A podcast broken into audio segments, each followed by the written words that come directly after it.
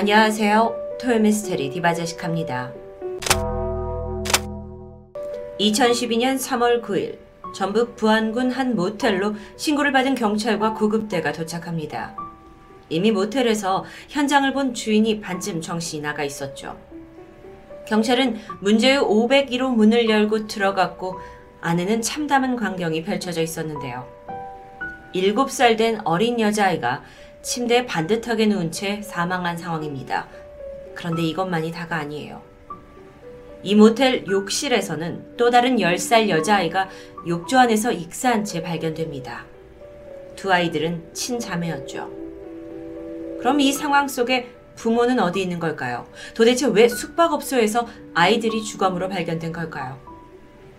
그 답은 모텔 CCTV에서 찾을 수 있었습니다. 성인 여성 한 명이 두 아이의 손을 잡고 객실로 들어가는 장면이 찍혀 있었죠. 즉각 해당 여성이 유력한 용의자로 지목됩니다. 그리고 이틀 뒤 경찰은 부안군 변산면 격포리의 한 횟집 여자 화장실에서 그녀를 체포하는 데 성공합니다. 검거됐을 당시 그녀는 몸을 잔뜩 웅크린 채 흐느껴 울고 있었는데 자신이 두 아이를 죽였다고 순순히 실토했죠. 그녀가 자매들을 납치한 걸까요? 아니었습니다. 이제부터 그 끔찍한 반전이 드러납니다. 여성은 바로 이들의 친모입니다. 어떻게 된 사건인지 시간은 2년 전으로 거슬러 올라가는데요. 2010년 3월 33살의 주부 권 씨는 초등학교 학부모 모임에서 같은 30대 주부인 38살 양 씨와 처음 만나게 됩니다. 권 씨가 봤을 때 양 씨는 자신이 꿈꿔오던 그런 삶을 살고 있었어요. 대학교 전산실에서 일을 하고 직업을 가지고 있었고요. 또 양 씨에 따르면 IQ 148 이상이 들어갈 수 있는 멘사의 회원이라고 했죠. 일을 병행하면서 육아까지 척척 해내며 정말 그야말로 슈퍼우먼처럼 보였습니다. 권 씨는 양 씨가 부러웠고 동시에 동경했고 그렇게 두 사람은 빠르게 가까워집니다. 그런데 당시에 권 씨를 가장 괴롭히고 있던 큰 고민은 바로 넉넉지 못한 형편입니다. 남편의 월급이 150만 원 정도였는데 두 아이를 키우기에는 빠듯했죠. 그렇다 보니 부부관계 역시 좋은 편은 아니었습니다. 권 씨는 이런 상황을 친하게 지내던 양 씨에게 어느 날 털어놓게 되는데 이때 양 씨가 한 가지 제안을 합니다. 그건 바로 자신이 믿고 있는 종교단체에 가입을 해보라는 것이었어요. 그 종교의 이름은 기계교. 기계교 교리에 따르면 사람의 인생은 다 시스템에 의해서 좌우된다고 설명합니다. 고도로 정밀화된 어떤 시스템이 인간의 행동에 대해서 이렇게 해라 저렇게 해라 하며 지시를 내릴 텐데 그 지시를 잘만 따르면 인생이 술술 풀린다는 교리였죠. 양 씨는 자신이 이렇게 풍족하게 잘 살고 있는 것은 모두 기계교 시스템의 도움을 받았기 때문이라고 말합니다. 야, 너도 나처럼 잘 살게 될 거야. 기계교에 가입하면 취업도 보장될 거고 부부관계도 좋아진다? 아니 이게 객관적으로 도저히 믿기 어려운 음, 이상한 종교인데요. 하지만 당시의 권 씨는 전적으로 양 씨를 의지하고 있었고 마침내 기계교에 가입을 마음먹습니다. 그렇게 거기에 발을 들여놓는 순간 양 씨가 뭐라고 하냐면 이제부터는 모든 삶을 시스템의 지시에 따라서만 그 통제에 의해서 움직여야 한다고 말했죠. 그리고 그 지시는 양 씨의 휴대폰을 통해서 권 씨에게 전달됩니다. 음? 좀 이상한데요. 이때 양 씨가 말하길 내 번호로 지시가 내려졌다 한들 내가 보낸 게 아니다. 이건 우리 기계교의 시스템이 보내는 거다.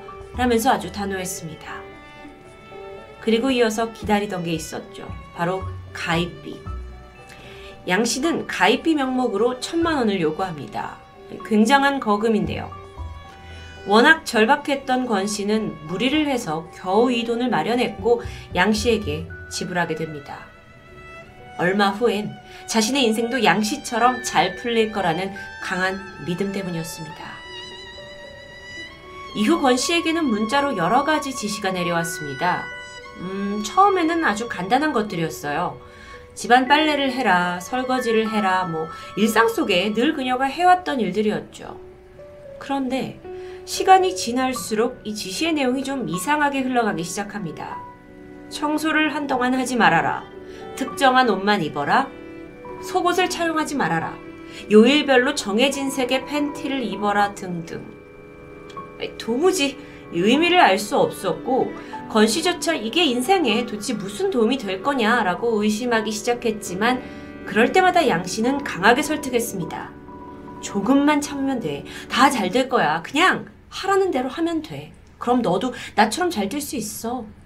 이렇게 양씨 응원을 받고 나면 권 씨는 다시 의심을 없앴고 시스템 지시를 착실히 이행합니다.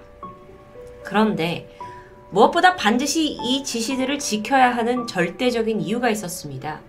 그건 바로 이걸 어길 경우 일정 금액의 현금 혹은 시스템이 지정해주는 어떤 생활용품이나 가전제품을 헌납해야 한다는 벌칙이 있었기 때문이에요. 벌칙이란 게 결국 경제적인 부담을 의미합니다. 벌금과 물품의 가격이 올라갈수록 권 씨의 부담은 커져갔어요. 그러니까 권 씨는 이 지시를 절대 어기지 말아야 한다는 어떤 강박에 사로잡히게 되죠. 그런데 그쯤에서 이 지시의 실행 대상이 권 씨가 아닌 그녀의 자녀들로 옮겨가기 시작합니다. 예를 들어서 아이들이 밥을 25분 안에 다 먹게 해라.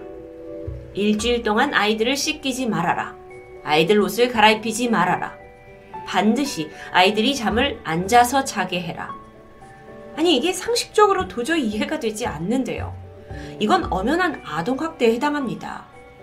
그럼 권 씨는 이걸 어떻게 받아들였을까요? 그녀는 기계교에 대한 절대적인 믿음이 있었습니다. 아무리 힘들더라도 이것들만 잘 지키면 인생이 잘 풀릴 거라는 신념에 사로잡혀 있었던 겁니다. 그런데 아무리 그래도 가면 갈수록 아이들에 대한 지시가 좀 선을 넘게 되죠. 아이들을 데리고 밖에 나가 노숙을 해라. 아이들한테 뜨겁고 매운 걸 먹이고는 먹지 못하면 300대를 때려라.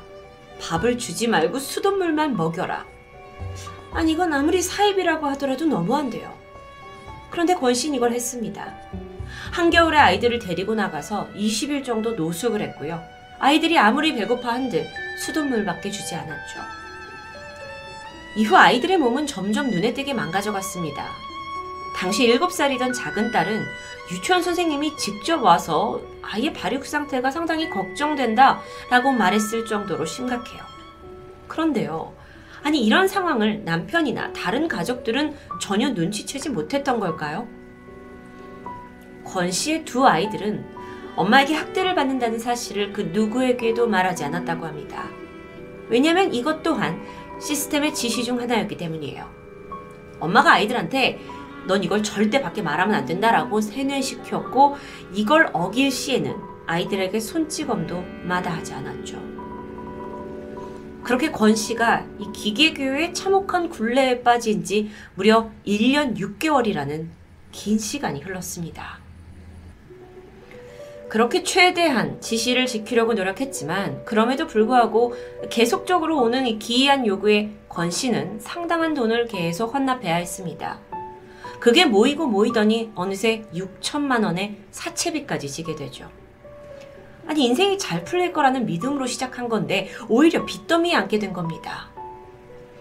그러던 2012년 3월 엄마 권 씨는 돌연 두 아이들을 데리고 전라북도 부안군의 격포로 여행을 떠나게 됩니다.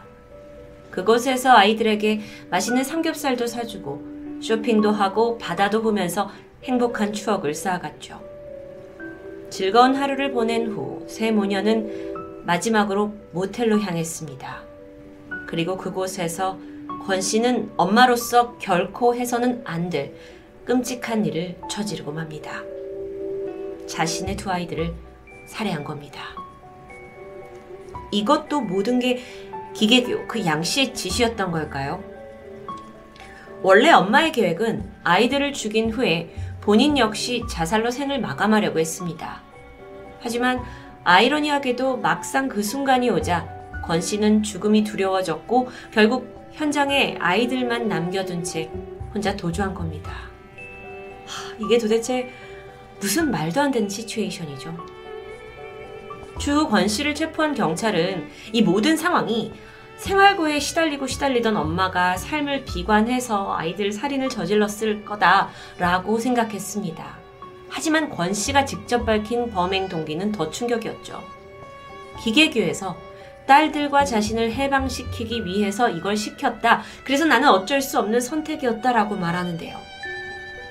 경찰은 일단 기계교는 모르겠고 이 가족을 나락으로 몰아넣은 그 양 씨를 추적하기 시작합니다. 머지않아 그녀도 체포되었어요.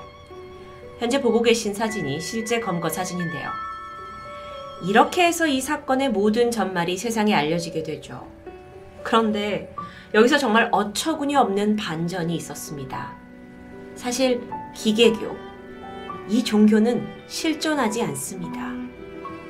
이게 지금껏 양 씨가 권 씨를 이용하기 위해서 허구로 만들어낸 가짜 종교였던 겁니다.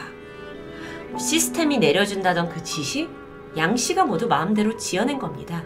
권 씨가 그토록 동경했던 커리어 우먼의 양 씨, 모두 거짓이었습니다.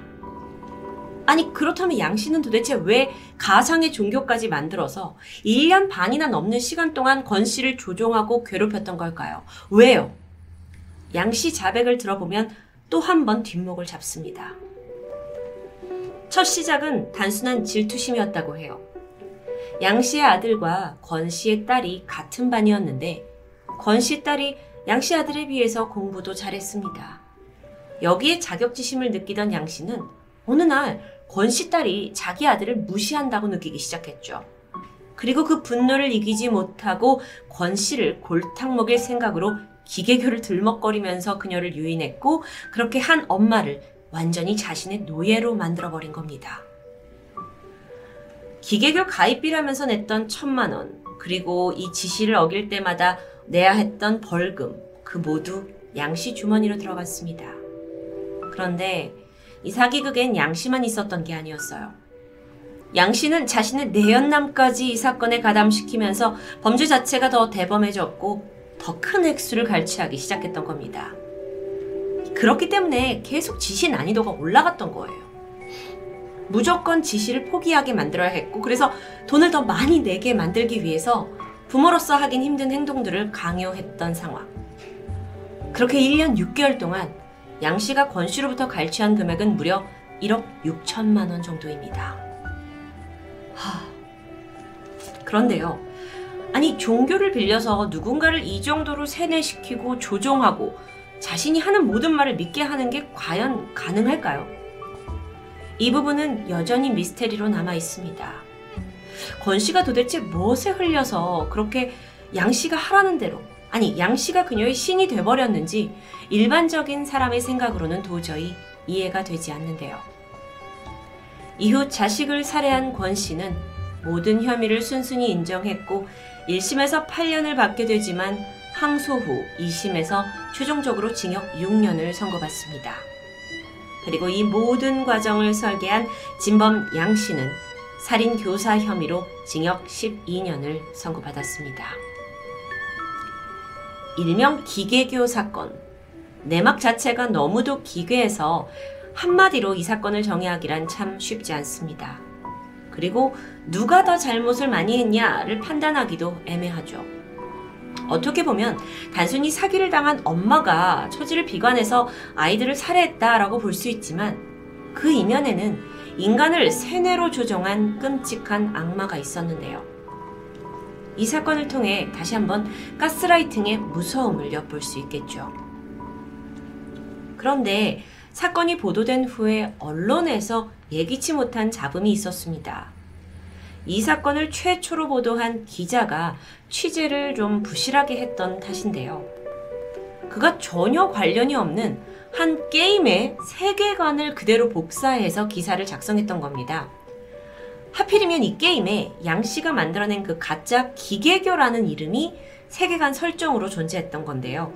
그래서 기자가 이 설정을 인용해서 이것이 기계교 사건의 원인이 된 종교의 실체다. 라면서 마치 기계교가 진짜로 존재하는 사이비 종교인 것처럼 보도를 했던 겁니다. 심지어 다른 언론사들마저 검증을 건너뛰고 같은 내용의 기사를 계속 찍어내면서 기계교가 사실상 대한민국의 실존하는 사이비 종교로 알려지게 되는 아주 한심한 해프닝도 벌어졌죠. 뒤늦게 해당 게임 유저들이 이걸 지적하게 되면서 정정 보도가 나왔습니다. 자칫하면 가스라이팅이라는 사건의 본질이 세상에 잘못 알려질 뻔한 아찔한 순간이었습니다. 엉터리 기사는 여론마저 엉뚱한 방향으로 이끌게 됩니다. 앞으로도 이 기계교 살인 사건이 단순한 사이비 종교 사건으로 남아서는 안 되겠죠. 이 사건은 한 인간을 조종해서 이득을 취하고 또 죄 없는 어린 자식들까지 살해하게 만든 잔혹한 비극으로 우리에게 기억되길 바랍니다. 토요미스테리 디바제식합니다.